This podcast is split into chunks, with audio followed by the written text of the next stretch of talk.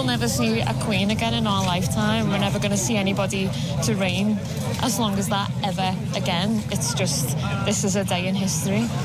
She's been a part of, of what makes makes this country what it is. Um, and she, she's part of our identity as a nation. You, you can see all these people, they love the Queen.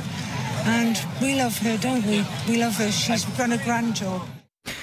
Vi bliver ved øh, det britiske kongehus. Det er nemlig en historisk dag, britterne gennemlever, og som man kan høre her i klippet fra BBC. Og med mig i studiet har jeg stadigvæk dig, Lars Hovbakke. Du er historiker og øh, kongehusekspert og har skrevet flere bøger om europæisk historie. Jeg er glad for, at du øh, vil blive en time til. Ja, tak. For vi har masser at, jeg øh, at, at tale om. Vi har jo allerede gennemgået øh, ganske meget om øh, dronningens ledelsesstil og øh, hendes øh, store øjeblikke som regent. Og øh, i den time, så skal vi lige binde den sidste krølle på øh, hendes øh, store øjeblikke som regent. Og så skal vi også se nærmere på dronning Elisabeth den anden i henhold til Commonwealth og de private skandaler, som også har formet offentlighedens syn på kongehuset som institution. Du lytter til Frederiks værk her på 24 Mit navn det er Frederik Vestergaard, og i dagens udsendelse, der gennemgår vi altså dronning Elisabeth den andens 70 år på den britiske trone.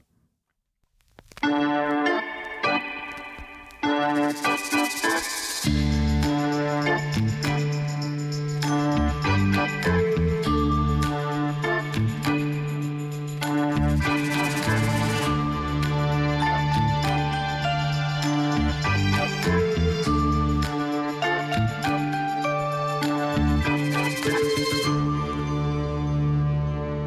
Hårbakke, man kan måske godt øh, mærke, at øh, det her program bærer præg af, at der står to historikere i studiet. Fordi vi øh, er altså i gang med at gennemgå 70 års øh, regentperiode for, øh, for ja. dronning Ja. Elisabeth.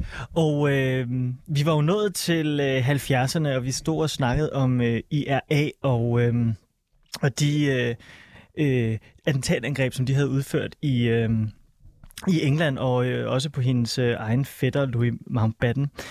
Og øh, jeg kunne egentlig godt tænke mig, at vi lige hoppede op til 80'erne, og lige øh, fik snakket om det, fordi det var også en ja. Meget markant tid for, for, for Storbritannien, og så dermed også for dronning Elizabeth, fordi det er jo en tid med økonomisk krise. Øh, Margaret Thatcher, øh, kontroversiel premierminister, som sidder på, øh, på, på premierministerposten, og øh, det er på mange måder et land i, øh, i, i uro. Og øh, i 1982, der er der så en mand ved navn Michael Fagan, der bryder ind i Buckingham Palace, hvor han øh, lister sig ind i dronningens soveværelse og vækker hende.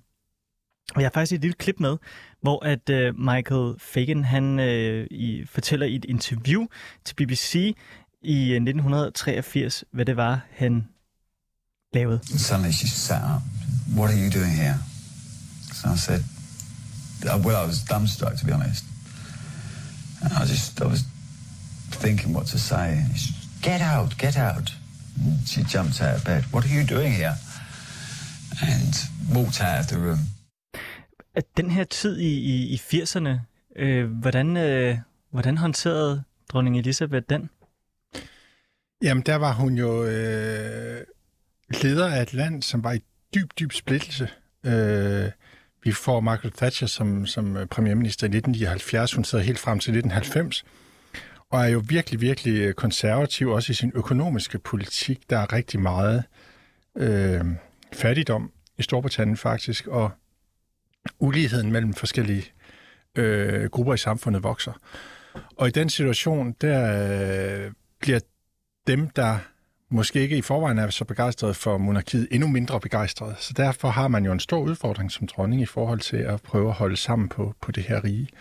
Øhm, fordi det her had, som vi talte imod, øh, talte om før, øh, som der findes i en del af befolkningen imod monarkiet i Storbritannien, på grund af den her store ulighed, det bliver jo endnu større i, i den her periode. Ja.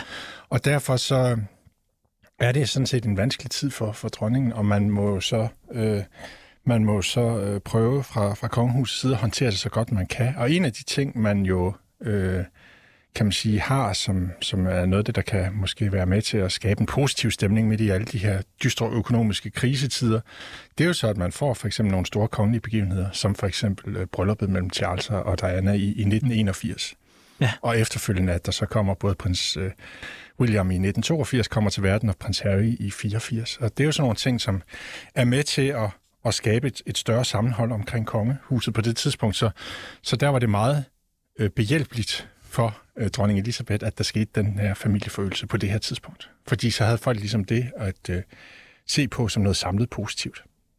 Og øh, hvis vi så springer øh, op i tiden, og så bevidst springer jeg altså lige over 90'erne, fordi den, den tager vi, når vi skal tale om det private, fordi det kan man næsten ikke øh, gøre her. Men så kunne jeg godt tænke mig, sådan, i, når du siger et land i, i dyb splittelse, der er mange udfordringer, så ser vi det jo også i øh, 2005 og i, i nullerne generelt, fordi i 2005 så blev øh, London jo rystet af de her forfærdelige terrorangreb, og øh, så kom der i slutningen af nullerne endnu en økonomisk krise. Hvis vi springer op i 10'erne, så kommer mm. Brexit. Altså, øh, hvilken rolle har, har dronningen haft i sådan en, en, en tid med øh, øh, brydningstid med isolation og utryghed og sådan globalisering og sådan? Jamen, hun har haft den rolle, at hun skulle være det stabile holdepunkt, og den, som øh, også repræsenterede den historiske kontinuitet midt i den her meget omskiftelige tid, øh, hvor, øh, hvor der skete mange store dramatiske ting, og de kom meget hurtigt efter hinanden. Ja. Øh, udviklingen er jo nærmest gået hurtigere og hurtigere i historiens løb, kan man sige, med hensyn til, hvor, hvor meget tingene har, har skiftet. Øh, og i sådan en situation, der er det endnu vigtigere jo med en konstitutionel monark, øh, altså en monark, der ikke har noget at skulle have sagt, men som øh, er en monark, som, som øh, kan optræde som det her stabile, symbolske holdepunkt og samlingspunkt for hele befolkningen. Så på en måde kan man sige, det gælder både Storbritannien og de andre monarkier i Europa, at deres rolle bliver i de her år vigtigere og vigtigere. Øh, Vi så det jo også under corona, hvis vi går helt op til Mm. 2020, øhm, hvordan øh, de her taler øh, til befolkningerne øh, var meget, meget vigtige, øh, fordi man havde en meget speciel og vanskelig situation her. Et meget godt symbol på det her, som du, øh, du, du nævner her, øh, Lars, det her med sådan, den, i en omskiftelig verden, er der et fast holdepunkt, der ikke ændrer sig.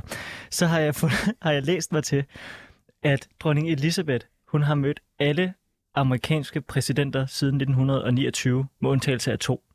Aha, det var jeg ikke klar over. det var jeg ikke klar over. Hun havde Joe Biden til teselskab sidste år. Ja. Og så har hun øh, ellers mødt alle fra, øh, fra øh, Herbert Hoover Ja. til, øh, Aha. til, til Donald Trump altså, Ja. ja. og Joe Biden, ja. med undtagelse af Franklin D. Roosevelt og Lyndon B. Johnson. Ja. Øh, og jeg synes simpelthen bare, det jeg, grund til at tage det ved, det er, fordi jeg synes, symbolikken, symbolismen i det er så tyk. Ja. Altså, øh, det her med, at hun altid har stået klar ved Buckingham Palace til at modtage ledere fra øh, en verden, der har været konstant omskiftelig. Det eneste, der ikke har ændret sig, det er, at hun har stået der. Det er også rigtigt, og, og det har jo også vist noget om den betydning, man har tillagt det særlige øh, transatlantiske bånd mellem Storbritannien og USA. Øh, og det er jo også det, det er et udtryk for, øh, udover øh, det, du siger der, øh, som jeg er helt enig i. Øh, det her med, at øh, opfattelsen af, at vi er nogle særlige, vi er anderledes end de europæiske kongehus. Mm. en del af den har, øh, er også knyttet op på en forestilling om, at vi har en særlig øh, connection øh, vestpå over Atlanterhavet til USA. Og det viser sig man så ved at sørge for, at dronningen møder alle de amerikanske præsidenter næsten. Ja, og så taler man ikke så meget om, at øh, det britiske kongehus eller øh, Storbritannien i 1812 brændte Washington D.C. til jorden. Det, Nej, det er- går så lidt i glemmebogen, og alle de andre ting med uafhængighedserklæringen i 1776 osv., det, er- det, det, det nedtoner man lidt i ja. den sammenhæng. Men på den måde, så kom vi altså helt op til, til coronakrisen og, og Joe Biden i, øh, i forhold til, til dronning Elisabeths sådan store personlige, øh, undskyld ikke personlige, øh, arbejdsmæssige nedslag i, igennem 70 år.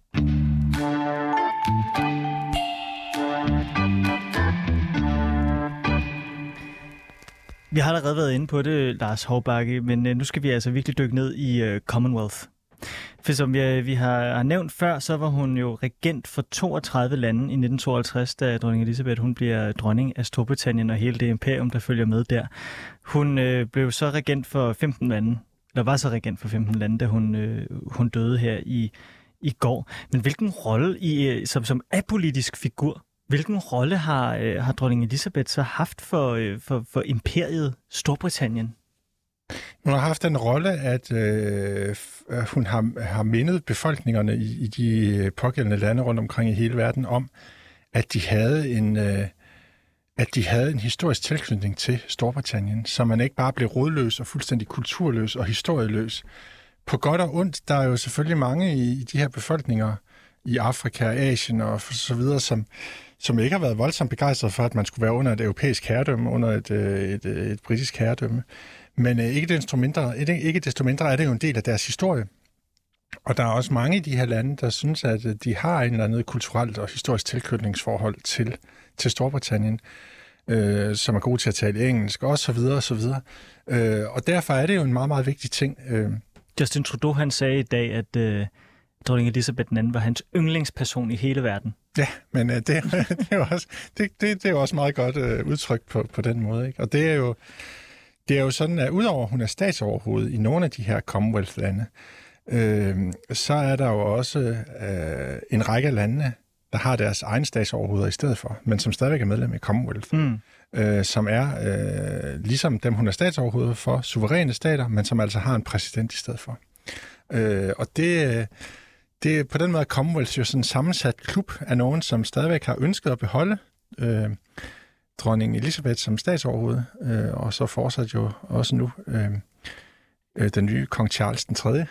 og, øh, og, øh, og så en, en, nogle lande, som, som, øh, som stadigvæk gerne vil have en vis tilknytning til Storbritannien, men ikke så meget, at de ønsker et fælles statsoverhoved med mm. britterne. Hvornår begynder øh, sige, landene at, øh, at slippe ud af hænderne på Storbritannien?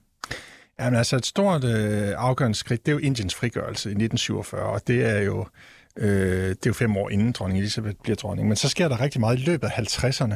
Øh, fra begyndelsen af 50'erne og længere op i, i 50'erne, og så omkring 1960 sker der også rigtig meget. Så i det der 10 år fra begyndelsen af 50'erne til, til begyndelsen af 60'erne, der er der rigtig mange af øh, kolonierne rundt omkring, øh, øh, både i Asien og i Afrika, øh, som, øh, som bliver selvstændige, suveræne øh, stater.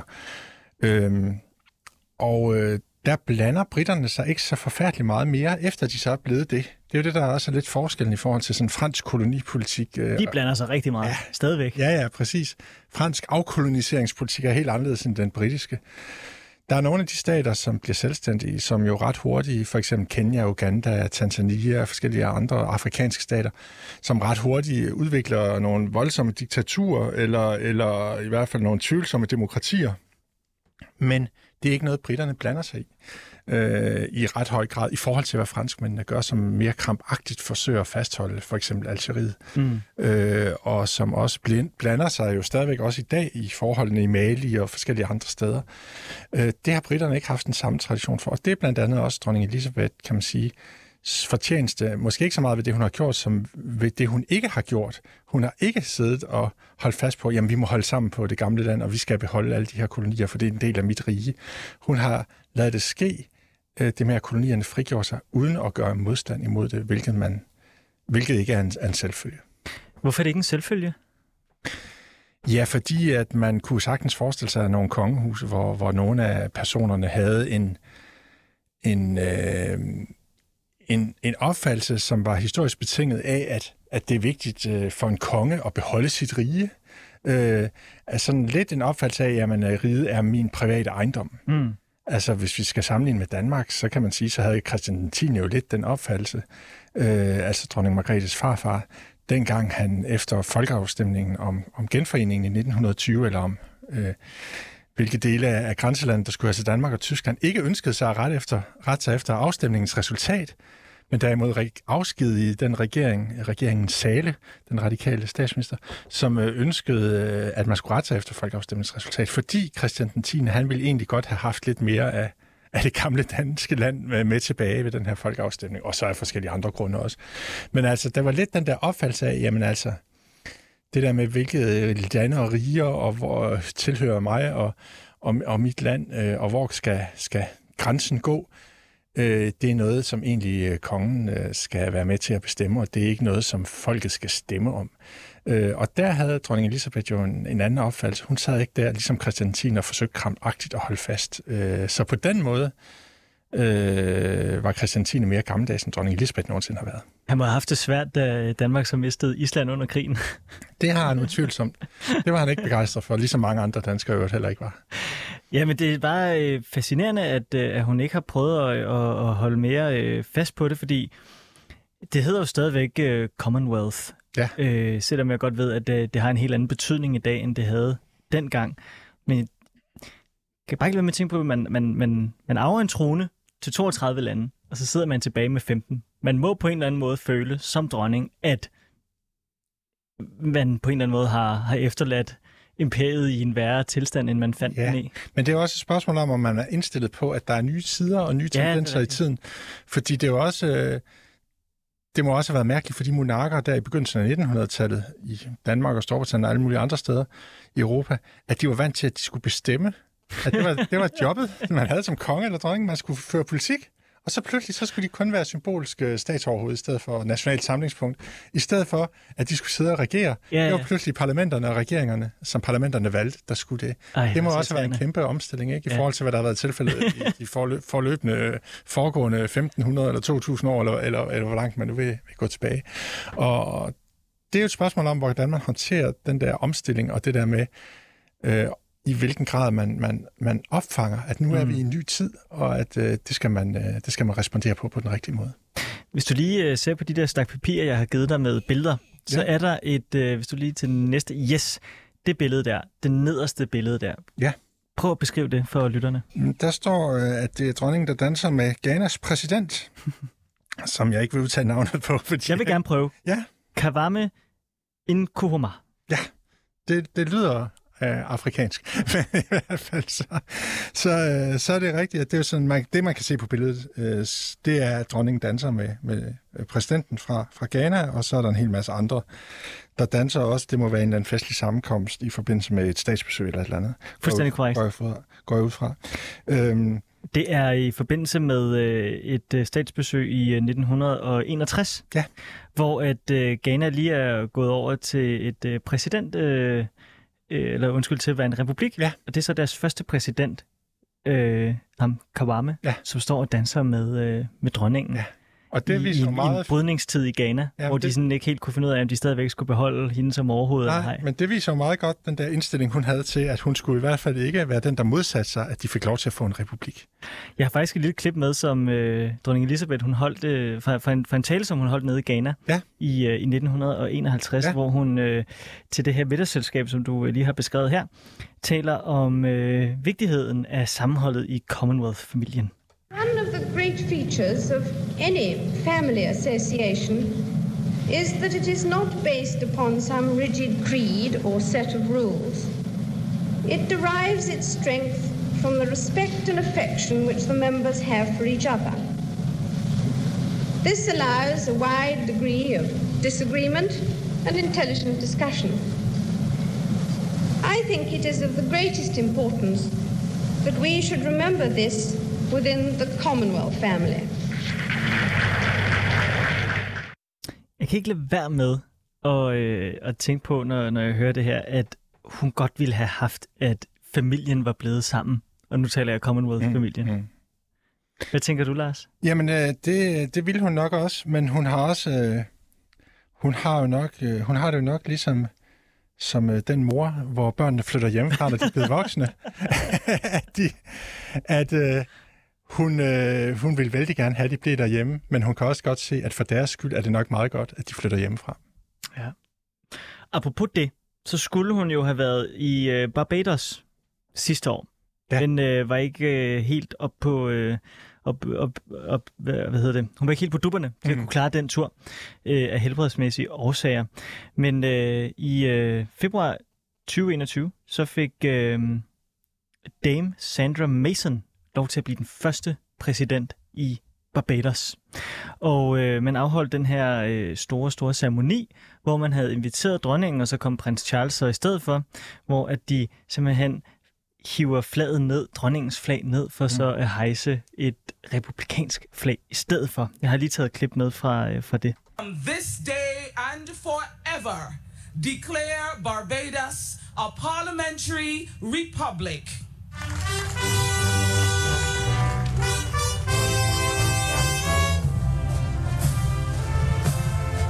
Simultaneously as the all colors are marched off the parade. the Queen's standard is lowered. I remain deeply committed to this very special country and to your future prosperity and well-being. I shall always consider myself a friend of Barbados. Lars Håbakke, hvordan er fremtiden for Commonwealth uden dronning Elizabeth? Jamen, det bliver en af de øh, rigtig store øh, spændende ting at se i de kommende år, fordi ligesom dronningen øh, var væsentligt po- mere populær i, i Storbritannien, end prins Charles øh, nogensinde har været, nu kong Charles, jamen, øh, og så gælder det samme jo i mange Commonwealth-landene. Det var dronning Elizabeth, som rigtig mange godt kunne lide, og det var ikke så meget kongehuset som institution, men det var hendes måde at være dronning på. Og nu hvor vi får en mere kontroversiel konge, eller har fået en kontro- mere kontroversiel konge på alle øh, ledere og kanter, øh, så kan det jo godt ske, at tilslutningen ikke være helt så stor til at beholde mm. den her tilknytning til øh, monarkiet som statsform, og at man flere steder vil ønske at gå over til republik. Men igen, det kommer an på, hvordan Charles øh, som konge øh, rent faktisk øh, administrerer det her, om han bliver ved med at være så kontroversiel en person, som han jo var som, øh, som tronarving, eller om han vil rette ind nu her, hvor han er bevidst om, at nu er jeg statsoverhoved, så nu er det en anden rolle, ligesom hans mor jo lagde meget vægt på rollen. Øh, og hvis han gør det, og begynder at være mindre polemisk, mindre konkret politisk i sine udtalelser, og begynder at være mere også øh, måske lidt mere rund og knap så øh, arrogant i sin fremtoning, som nogen jo opfatter ham som knap så konservativ i sin fremtoning, jamen så kan det jo godt være, at han kan udvikle sig til en, en relativt populær øh, monark med tiden øh, i øh, såvel Storbritannien som i Commonwealth-landene, som stadigvæk øh, har ham som statsoverhoved. Han bliver nok næppe fra dag et lige så populær, som hans mor var, men, øh, men øh, der skulle være nogle muligheder, hvis han forstår at udnytte dem, dem rigtigt, fordi der er jo en grund til, at man har Commonwealth, og at øh, landene er blevet i Commonwealth i så mange år. Det er jo også, at der er mange, der bor i de her lande, som føler en kulturel og historisk tilknytning til Storbritannien, og, og sådan set gerne vil, vil bevare den. Det er jo ikke sådan, at de alle sammen sidder og venter bare på det øjeblik, hvor de kan løsrive sig helt på den måde, at de så bliver republikker. Man havde jo for ikke ret mange år siden for eksempel en folkeafstemning i New Zealand, ikke om man skulle have monarki eller republik, men om hvorvidt man skulle beholde det her flag, som de har, ja. som jo øh, har de her symboler med stjerner og så videre, som, som øh, er meget præget af, at det udtrykker den her tilknytning til det gamle Storbritannien. For uden et Union Jack i venstre hjørne. Ja, præcis. Også det. Og øh, det ville man, var der jo forslag om, at det skulle udskiftes med et, et, et helt andet slags flag, som havde nogle øh, symboler, som mere stammer fra den oprindelige befolkning, fra maorierne. Og øh, og det blev et nej ved den folkeafstemning. Der var alligevel et flertal i befolkningen, der gerne ville beholde den her tilknytning til den her lille bitte rige på den anden side af jordkloden, som de har haft tilknytning til historisk og kulturelt. Det er jo svært at måle og veje sådan nogle ting der øh, til daglig, men hvis sådan en folkeafstemning, der kommer det jo til udtryk meget, hvad, hvad har folk af identitet og følelser omkring det der med tilknytning til Storbritannien. Og der var åbenbart et flertal, der stadigvæk følte et eller andet særligt i forhold til, øh, til den gamle kolonimagt. I øh, Australien havde man i midten af nullerne en, øh, en, en folkeafstemning om, hvorvidt at dronningen hun skulle være over, øh, regent i, i, over Australien. Ikke? Og det var også det var dog et knebent ja tak til at beholde det, men, men, men stadigvæk et, et ja tak. Øh, der kan man så måske også tale om i New Zealand og med Australien, at der er, og i Kanada, at der er en eller anden form for kulturel lighed, som gør det nemmere for dem at føle en tilknytning til, til Storbritannien, end som for eksempel Jamaica. Ja, øh, til en vis grad i hvert fald. Det er fuldstændig rigtigt. Øh, men der er jo også store dele af for eksempel øh, New Zealands befolkning, øh, som, øh, som øh, tilhører den oprindelige befolkning. Det er omkring 20 procent i dag, og det er jo en relativt stor del af befolkningen. Øh, så det er meget forskelligt, hvordan, hvordan de her lande er befolkningsmæssigt sammensat og kulturelt, øh, hvilken orientering de har. Øh, Øh, så det bliver rigtig, rigtig spændende at følge, som sagt, øh, hvad der vil ske under prins Charles, fordi øh, netop med det her, der betyder personen jo rigtig meget for, om, om tilslutningen til, til monarkiet vil blive bevaret i de her områder. Og ikke kun i de her områder, men også på den britiske ø, fordi der er jo efterhånden mange store stemmer i Skotland, som gerne vil have en ny afstemning om, øh, om skotsk uafhængighed, især efter Brexit. Ikke? Og så er der også øh, lige kommet en ny regering til i Nordjylland, som også har som erklæret mål at forene Irland. Ja. Og det bliver spændende at se, om Charles, han på nogen måde, nu ved jeg godt, at han er apolitisk, men om han på nogen måde kan formå at holde sammen på det her britiske imperium. Ja. Men det der jo også er med den skotske nationalistbevægelse, det er jo også, at de, øh, at de ikke nødvendigvis ønsker at udskifte monarken. De vil gerne have en suveræn selvstændig stat, ja. men derfor kan man jo godt beholde kongen som, oh, ja. som statsoverhoved. Og det er der jo mange af dem, der synes, at man skal, ligesom Australiens ordning, eller Kanadas, ja. eller New ja. Zealands. Nej, det er jo faktisk meget god ja. løsning. Ja. så så de, øh, de vil ikke nødvendigvis have med kongen. Nej. Hvis vi lige skal binde sløjfe på, øh, på Elisabeths øh, forhold til, til, til Commonwealth, så sagde du tidligere, at hun på mange måder var lykkedes med den opgave, der hed afkolonisering relativt fredeligt og roligt og ublodigt. Ja, og det er, øh, det er jo det, der har, har kendetegnet øh, hele udviklingen op gennem 50'erne og 60'erne, hvor det jo især var, at de britiske kolonier blev selvstændige, i, i hvert fald øh, når vi taler Afrika og, og store dele af Asien. Altså som sagt, Indien øh, var, jo, var jo røget i 1947. Men, men øh, jeg tror faktisk, det har en større betydning, øh, end man lige tænker på, også politisk, også i forhold til international politik, det her. Det er jo svært at bevise eller måle og veje. Men øh, sådan som situationen er i dag, øh, politisk internationalt, øh, så er det måske meget godt, at man gennem mange, mange års øh, øh, arbejde har plejet det her forhold mellem, øh, mellem øh, Storbritannien og de tidligere kolonier gennem Commonwealth-samarbejdet.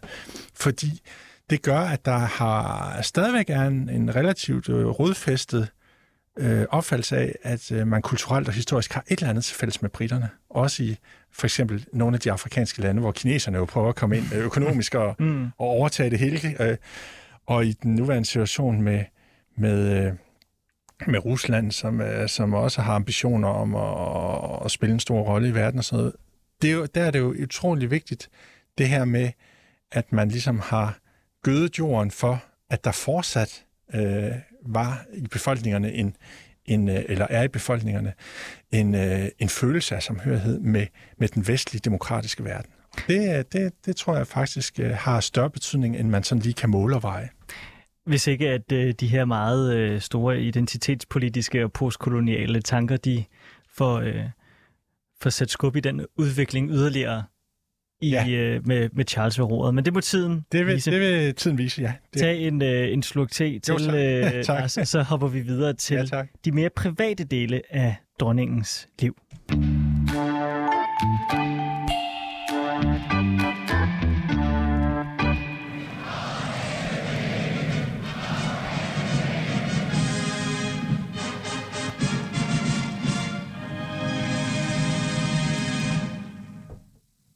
Crown you with a crown of glory and righteousness, that having a right faith and manifold fruit of good works, you may obtain the crown of an everlasting kingdom by the gift of him whose kingdom endureth forever.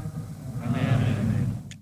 Sådan lød det i 1952, øh, undskyld, 1953, da dronning Elisabeth hun blev kronet som dronning. Og nu skal vi se mere på de private dele af hendes øh, liv. Det er ikke fordi, vi skal være sådan øh, tabloidagtige, men der er mange af de her private øh, i godseøjne skandaler, eller ikke godseøjne, men, men altså kæmpe skandaler, som også har formet offentlighedens syn på øh, dronningen, men også i forhold til institutionen øh, monarki. Og øh, jeg synes egentlig, vi skal, vi skal starte med øh, et af de allerførste skandaler, som øh, er lige da dronningen hun øh, er blevet kronet til, til dronning. Og det er simpelthen, at øh, hendes øh, søster Margaret, hun er endnu ugift. Hun møder en, øh, en ung kaptajn, der hedder Peter Townsend. Og de øh, forelsker sig. Og han bliver skilt fra sin hustru. Han har to børn. Og han vil bare så gerne være sammen med Margaret. Men Church of England, de forbyder det her ægteskab, fordi at, de, at han er fraskilt. Mm. Ja. Det, øh, altså, og derfor så endte det jo så ved, at i 1955, så går det her par fra hinanden. Det lyder jo relativt harmløst, det her. Men jeg kan ikke helt forstå, dronningen øh, som du sagde, er leder af, af Church of England, som blev til, fordi at Henrik den 8. så gerne ville skilles. Og så nu kan hendes søster ikke øh, blive gift med en mand, fordi at han, øh, han er fraskilt. Hvad, hvad foregår der? Jamen, det er jo sådan, som institutioner samtidig udvikler sig, at det, der oprindeligt har været øh, baggrunden for, at de er opstået, det, det øh, ændrer sig i århundredernes løb. Og øh, der er, altså nogle, øh, der er altså nogle konventioner, som knytter sig til den anglikanske kirke, der gør, at det her det kan, det er helt utænkeligt på den tid, som, øh, som det foregår i. Øhm, det minder jo også om, om dengang, at øh, hverken regeringen eller, eller kongehuset i Storbritannien tilbage i 1936 kunne acceptere øh, Edward, Edward den 8. Som, som, som konge, hvis han, altså dronning Elisabeths øh, farbror, mm-hmm. hvis han insisterede på at gifte sig med Mrs. Simpson. Wallace Simpson. Wallace Simpson, ja. Øh, som, øh, som jo også øh, var gift i forvejen og ja. så videre. Øh, og han måtte jo gå af på den konto. Øh, og så blev dronning Elisabeths øh, øh, øh, far så øh, øh, konge i stedet for. Ja. George den, den 6. Mm. Og det er, det er det, der er, det er det, der også er, er, er et tegn på den der meget store grad af konservatisme, som har præget det britiske kongehus Ja. i øh, hele det 20. århundrede. Men der sker jo så alligevel øh, noget, og øh, det er, at, øh, at øh, Margaret hun forelsker sig på ny, og øh, ender så med at blive gift med fotografen Anthony Armstrong Jones. Øh, og det her ægteskab, det, øh, det går ikke så godt. Og øh, der går rygter om, at de skændes i offentligheden, og uh, de holder lange ferier væk fra hinanden, og lige pludselig så øh, går der også forlydende om, at, at Margaret hun har en kæreste, der er 17 år yngre, end hun selv er, og så videre. Det, det er lige til, til forsiden på The Sun, det her, ikke? Men så øh, ender det jo faktisk med, at i 1976, så får Margaret den første skilsmisse i den britiske kongefamilie siden Henrik den 8. i 1500-tallet. Ja. Har øh, Mar- øh, Margrethe, skulle til at sige, har dronningen øh, slikket på, øh, på, på forma? Hun har jo nok indset måske, at tiden var en anden, end den var øh, ganske få år tidligere. Øh, og øh, at man øh, måske også samtidig øh, af taktiske grunde kan finde på at følge med med tiden. Ja. At det kan skade kongehuset for meget, mener hun måske, hvis man, hvis man ikke giver sig øh, på nogle punkter øh, og holder fast i det meget, meget konservative. Så det er jo det, der også øh, kendetegner det britiske kongehus under dronning Elizabeth, det er, at der er den her gradvise modernisering, men jo samtidig i et lidt langsommere tempo end i de fleste andre kongehuse. Jeg prøver at se på 1976, ikke? Første skilsmisse. Ja, ja, præcis, den 8.. præcis, præcis. Altså, det er jo helt... øh, Det er jo helt Og du skal ikke bilde mig ind, at der har været 500 års lykkelige ægteskaber. Nej, nej, nej, nej. Men man kan sige, at øh, det er jo også sent at, at, at, at, begynde at acceptere en skilsmisse i forhold til, hvad mange andre i samfundet gør på det her tidspunkt. Ja, præcis. Hvor der jo netop er de der meget anderledes nye familieformer i kølvandet af 68-oprøret og så videre. Der er det jo, der er det jo meget... Øh, der er det jo meget sent øh, at, at rykke på det her punkt, øh, så at sige. Øh, og det ville have virket meget, meget oldnordisk, hvis man øh, havde holdt fast i, at de ikke måtte skilles.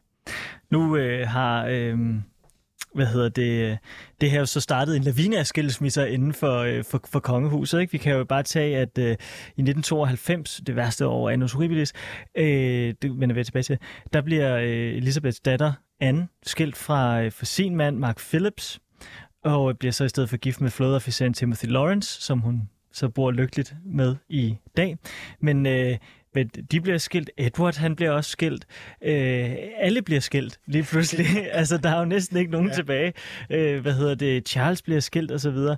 Og for at vende tilbage til det her med, øh, med skilsmissen, så synes jeg også, vi bliver nødt til at snakke om, øh, om kong Edward, fordi det er jo en af de største skandaler, som blev ved med at spøge op igennem hele dronningens øh, regeringsperiode, indtil han i hvert fald døde i, øh, i slutningen af 70'erne. Jeg har, jeg har beskrevet øh, Edward sådan her, Lars, at han var en selvoptaget mand, som flyttede med Hitler. Mm. Er det sådan nogenlunde?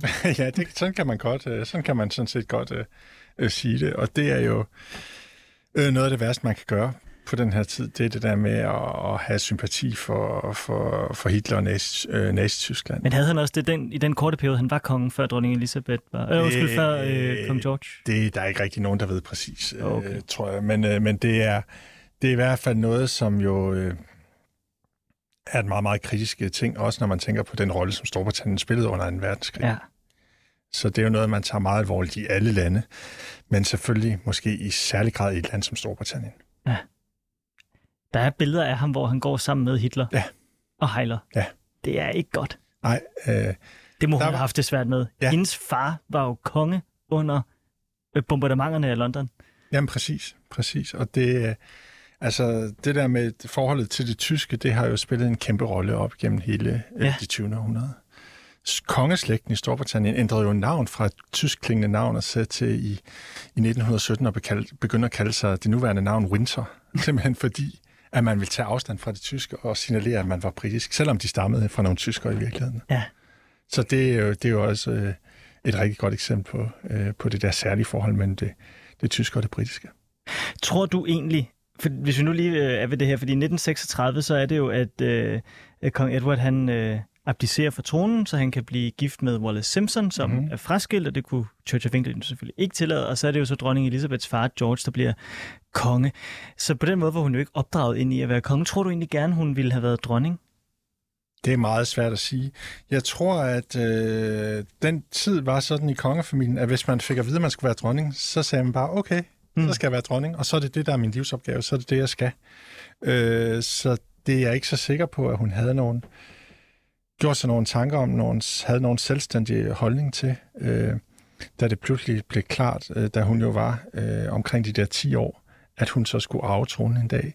Øh, jeg tror, det er noget, som, øh, som øh, sagt, man så på på en helt, helt anden måde, end vi forestiller os i dag. Mm. At nu får, nu får du at vide her, min lille ven, du skal være dronning en dag. Nå, jamen, så er det det, jeg skal. Ja.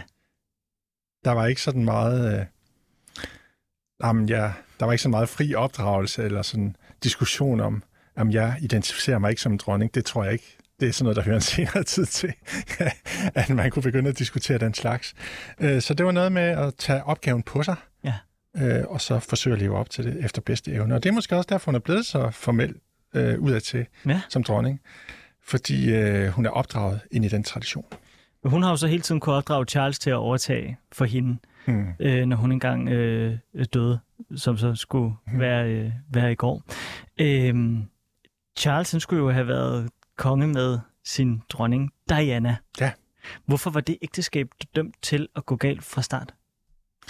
Jamen, det var det jo nærmest, fordi øh, at øh, Charles i forvejen på det tidspunkt var, var, var forelsket i hinanden, nærmest, øh, og, og, og hele tiden gerne ville have været gift med, med Camilla.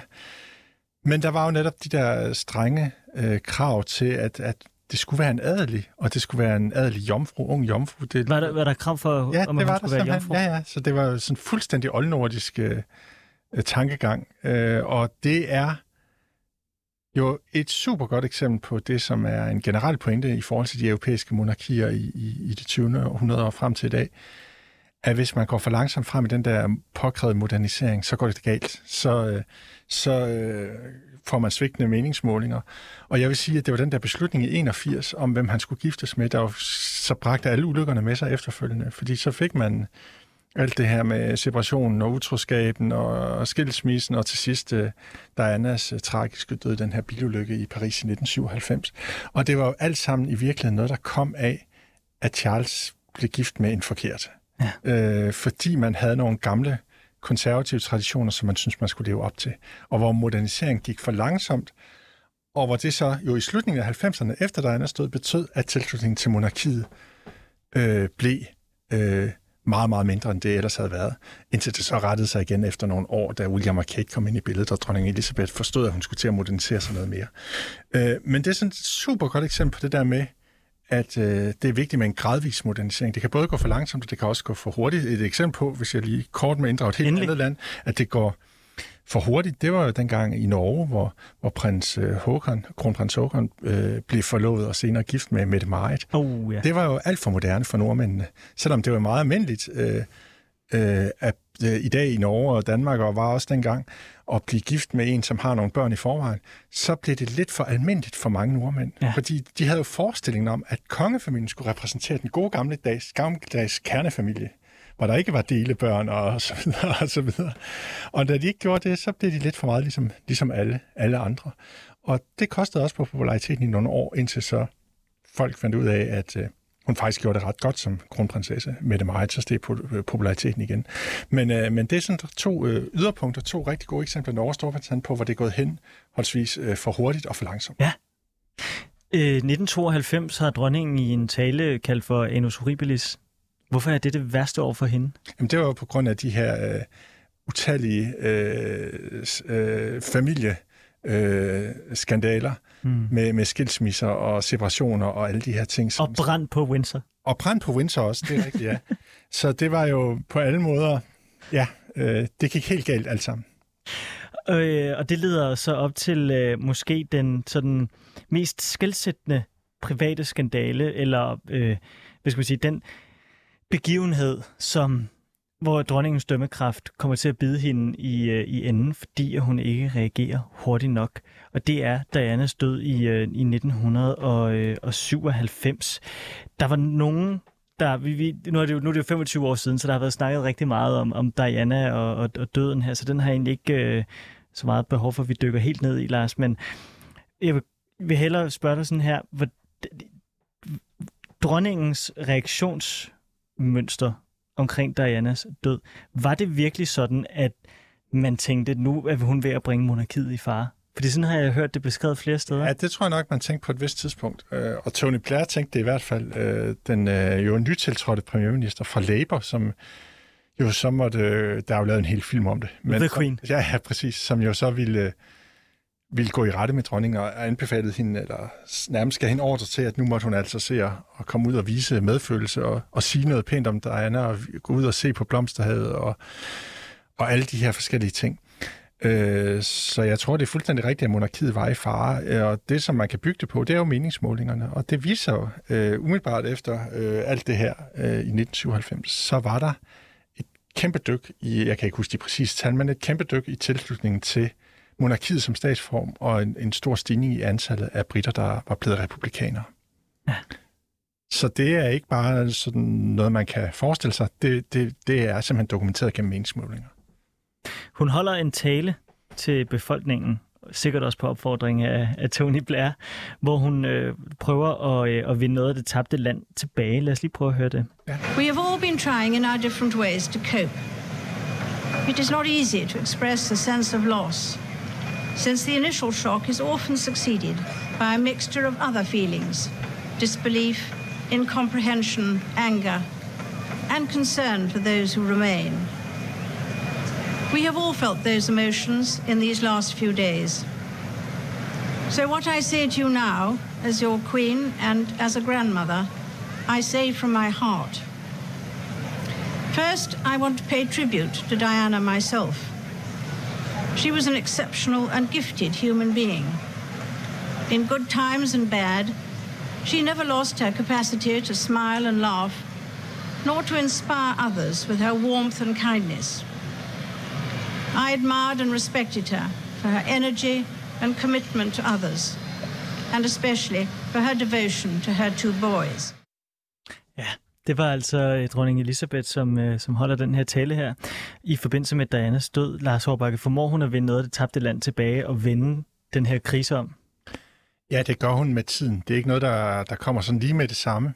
Men med tiden, øh, i løbet af nogle år, så retter meningsmålingerne sig, og hun, øh, hun genvinder noget af populariteten, som det britiske kongehus jo ellers har haft, øh, som jo har ligget øh, meget højt øh, i forhold til andre kongehus i popularitetsmålinger. Øh, og det sker øh, dels fordi øh, William og Kate øh, bliver gift, og de øh, begynder at stifte familie og så videre og så videre.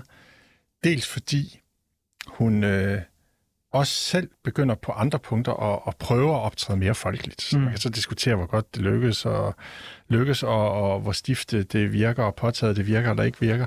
Men altså, udover de eksempler, vi allerede har talt om øh, tidligere i programmet, så, øh, så gør hun jo også noget ud af, øh, for eksempel til OL i London i 2012 var det vist, øh, det her med at lave en, en video sammen med en af James Bond skuespillerne. Ja, så Daniel? Craig. Ja, ja, præcis. Så, Ja. ja. Så, så, så hun sådan viser os det der folkelige øh, ansigt, øh, så godt hun nu formår at gøre det. det mm. Jeg synes jo personligt aldrig, det kommer til at virke sådan helt naturligt. Men, øh, men det er jo sådan en smagsag. Øh, men i hvert fald, så bliver hun vældig populær igen øh, efterhånden, men der går nogle år. Ja. Øh, og det viser også noget om, hvordan et kongehus i dag, ikke bare Storbritannien, men i hele Europa, er meget afhængig af de personer, der sidder der. Mm. Det er også derfor, det faktisk har betydning, når man får et regentskifte. Fordi de udfylder rollen på forskellige måder, afhængig af hvilken generation de tilhører, og hvordan de er som øh, personlighed, og hvordan i øvrigt rammerne og vilkårene er, ud fra hvordan samfundsudviklingen er på den tid, hvor de så øh, kommer til at sidde på tronen. Og det bringer mig øh, hen til den, øh, den næste nedslagspunkt, og det er prins øh, Edward, dronningens yndlingssøn, som øh, viser sig at være noget af en slampert. Mm. Øh, anklaget for voldtægt. Er det ikke Andrew? Undskyld, Andrew, Andrew, ja, ja, ja, ja, undskyld, ja, Andrew. Andrew, Ja, yes. vi har sendt i snart to timer. Ja, ja, yes, Andrew, yes. yes. Øh, anklaget for voldtægt, har associationer til Jeffrey Epstein, har øh, øh, fået frataget alle sine øh, militære titler og sit, øh, sine offentlige øh, pligt, forpligtelser. Ja. Øh, det er jo så dronningens darling, det her, ikke? Øh, men ikke nødvendigvis den nye konges. Mm. Tror du, at øh, der kommer til at være et, et andet, øh, en anden tilgang til, til Andrew nu med Charles? Ikke ret meget, fordi man kan sige, at han er jo nærmest blevet frataget alt, hvad han kan øh, blive frataget. Øh, jeg tror ikke, at... Øh, jeg tror ikke, man vil komme til at høre sådan meget mere til ham, øh, og øh, han er jo i forvejen fuldstændig ude af det gode selskab. Øh, og dronningen har jo netop det der med, at pligten øh, er vigtigere i forhold til embedet, end, øh, eller pligten i forhold til embedet er vigtigere end, end det med familien. Mm. Så hun har jo frataget ham i forvejen næsten alt, hvad der kan fratages ham. Så det er jo ikke sådan noget, hvor Charles kan gøre yderligere næsten. Nej. Øh, så jeg tror bare, han vil altså, altså øh, gå i glemmebogen øh, efterhånden. Øh, også fordi der jo kommer nye generationer og nye vigtige og meget mere centrale personer i, i kongehuset. Øh, sådan er det jo med kongehuset. Efterhånden som nye generationer vokser op, jamen så er dem, som engang var centrale personer, de glider jo mere ud på, på sidelinjen. Jeg tror, jeg tror sådan set, de i kongehuset håber, at britterne glemmer ham lidt efterhånden. så ja, men der vil jo selvfølgelig komme mere omtale af, hvad der kommer frem og så videre i, om alt det, han har været rodet ind i. Men, øh, men de, de håber nok, at han bliver glemt så meget som muligt. Nogen, der i hvert fald ikke bliver glemt, og som faktisk også formåede at, at, at nå at sige farvel til dronningen i går, det var Harry og Meghan, som jo øh, gav det her meget, meget berømte interview til, til Oprah Winfrey, efter at de havde trukket sig fra øh, deres royale forpligtelser i, øh, i Storbritannien og havde ligesom meldt sig ud af, mm. af kongehuset. Og der sagde, øh, øh, øh, hvad hedder hun, øh, Meghan det her til, til Oprah omkring sit øh, kommende barns hudfarve. Hold up, hold up. There's Stop several right now. there are several conversations. There's a about it. conversation with you with Harry about how dark your baby is going to be. potentially and what that would mean or look like. Altså, er det her ikke lidt beviset på, at dronningen måske er lidt gammeldags og ikke rigtig har fået kongehuset ind i 2022? Jo, det kunne, det jo, det kunne, det jo, det kunne man jo godt uh, tænke, det var. Og måske også prins Charles i virkeligheden. Ja. Øh, fordi det er jo ham, der også bliver antydet i det her interview. Ja. Øh, skulle have sådan lidt uh, små racistiske synspunkter. Øh, mildt talt. Det er, jo, det er jo det, der bliver antydet. Øh, men øh, men spørgsmålet er jo, om ikke også de lærer det. Øh, ligesom de har lært af nogle af de andre ting, der er sket. Det kunne man da håbe. Øh, så man øh, med tiden bliver moderniseret mere. Men, men de, har en, øh, de har en historie med sig i bagagen i, i, i det britiske kongehus, som, som gør, at de altså er længere tid om at omstille sig til moderne tider end, end mange andre steder. Og det er på, på alle mulige forskellige øh, punkter, og på godt og ondt. Mit sidste spørgsmål i den her kategori, inden vi lige skal øh, nå at, at se, hvad der sker med Charles, Lars, det er, nu laver Harry og Meghan, de laver podcasts, og der har været så mange skandaler med, med dem også i forhold til Harry, der havde klædt sig ud som øh, nazist til et øh, karneval, og der har været, jamen jeg ved ikke, hvor mange øh, Mm. ting op igennem 90'erne og 0'erne. Men Sådan, har øh, venstronning Elisabeth, der sidder på tronen, har det britiske kongehus så udviklet sig til sådan et, et nærmest et reality show? Ja, det har det jo på nogle måder. Øhm, og det er jo det, man skal passe på med med moderne kongehuse, at, øh, at der stadigvæk er noget andet tilbage end bare reality show. At der stadigvæk er nogle gamle historiske traditioner også, som man holder fast i. Det er jo ikke sådan, at alt det gamle skal afskaffes. Nu har vi jo snakket om, at de ikke har moderniseret tilstrækkeligt måske. Men det er jo vigtigt at holde fast i nogle af de gamle historiske traditioner. Og så er det jo også øh, vigtigt, at, øh, at der er noget indhold. Mm. Øh, at øh, man har nogle personer til at repræsentere kongehuset, som udviser empati, og som øh, holder nogle taler, som øh, der er noget, noget substans i. Øh, så det ikke bare bliver de her formelle øh, taler, hvor man ikke rigtig øh, siger noget.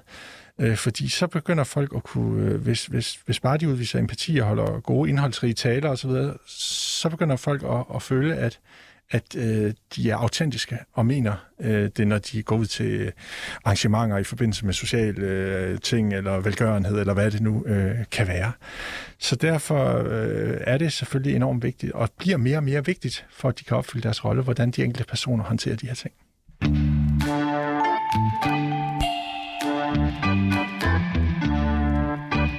Nå, Lars.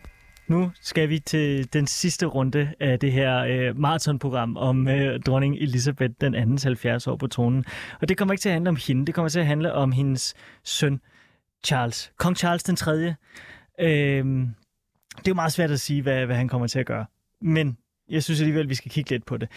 Hvor, tror du, han får, får noget igennem? Altså, han har jo ventet på det her så længe. Han må være ved at koge over af idérigdomhed og, og gå på mod. Ja, altså, det er jo det, der er det store spørgsmål, om han, øh, om han fortsat vil være den der kontroversielle person, som vi har været inde på nogle gange i løbet af udsendelsen, som kommer med kontroversielle politiske udtalelser, eller om han netop... Omkring klima, ikke? Ja, det er præcis, men ja. også om, sådan i det hele taget om, om andre ting også, altså at han sådan siger, hvad der passer ham. Det har han jo kunnet som tronarving. Men spørgsmålet er, om han vil fortsætte den linje, eller om han, øh, han prøver at, at rette ind og blive mere folkelig og, og, og mindre øh, politiserende. Og måske er der et første tegn på, vi kan jo ikke vide det endnu, at han vil forsøge at at blive en mere strømlignet og mod, samtidig moderne monark, øh, og ikke så meget den der øh, ustyrlige type, som han har været som tronarving. Øh, og de første tegn på det, det er simpelthen den måde, han har ageret på i dag, øh, med at og se ud til at have, have lært af tidligere tiders erfaringer, også sin mors erfaringer, øh, med ikke at ville reagere øh, på, på den rigtige måde i forhold til, til Dianas død, ved at han jo er gået forbi det her blomsterhav i dag, og har sammen med Camilla og har trykket hånden med folk osv., øh, som man må se som et forsøg på at være en moderne monark. Tror du, han øh, bliver en øh, mellemregning i kongerækken? Altså, det kan godt være, at nogen vil sådan betragte ham som en overgangsfigur, og bare sidder og venter på, at William skal tage over på et tidspunkt. Men så gammel er han jo så heller ikke. Han er jo kun trods alt 73, og det er jo ingen alder i dag. han kan jo godt sidde i 20 år i princippet. Det kan man jo ikke vide. Øh, Så øh, der er nok nogen, der, der bliver skuffet, eller kan risikere at blive skuffet, hvis de regner med, at han bliver bare sådan en, en, øh, en, en, en overgangsfigur.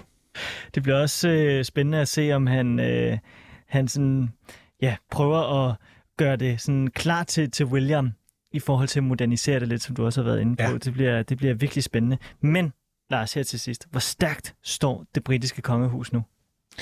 Altså lige de her dage står det jo enormt stærkt, fordi folk øh, har den der medfølelse med familien og gerne vil vise respekt for og sympati med, med dem alle sammen, og respekt for dronning Elisabeth.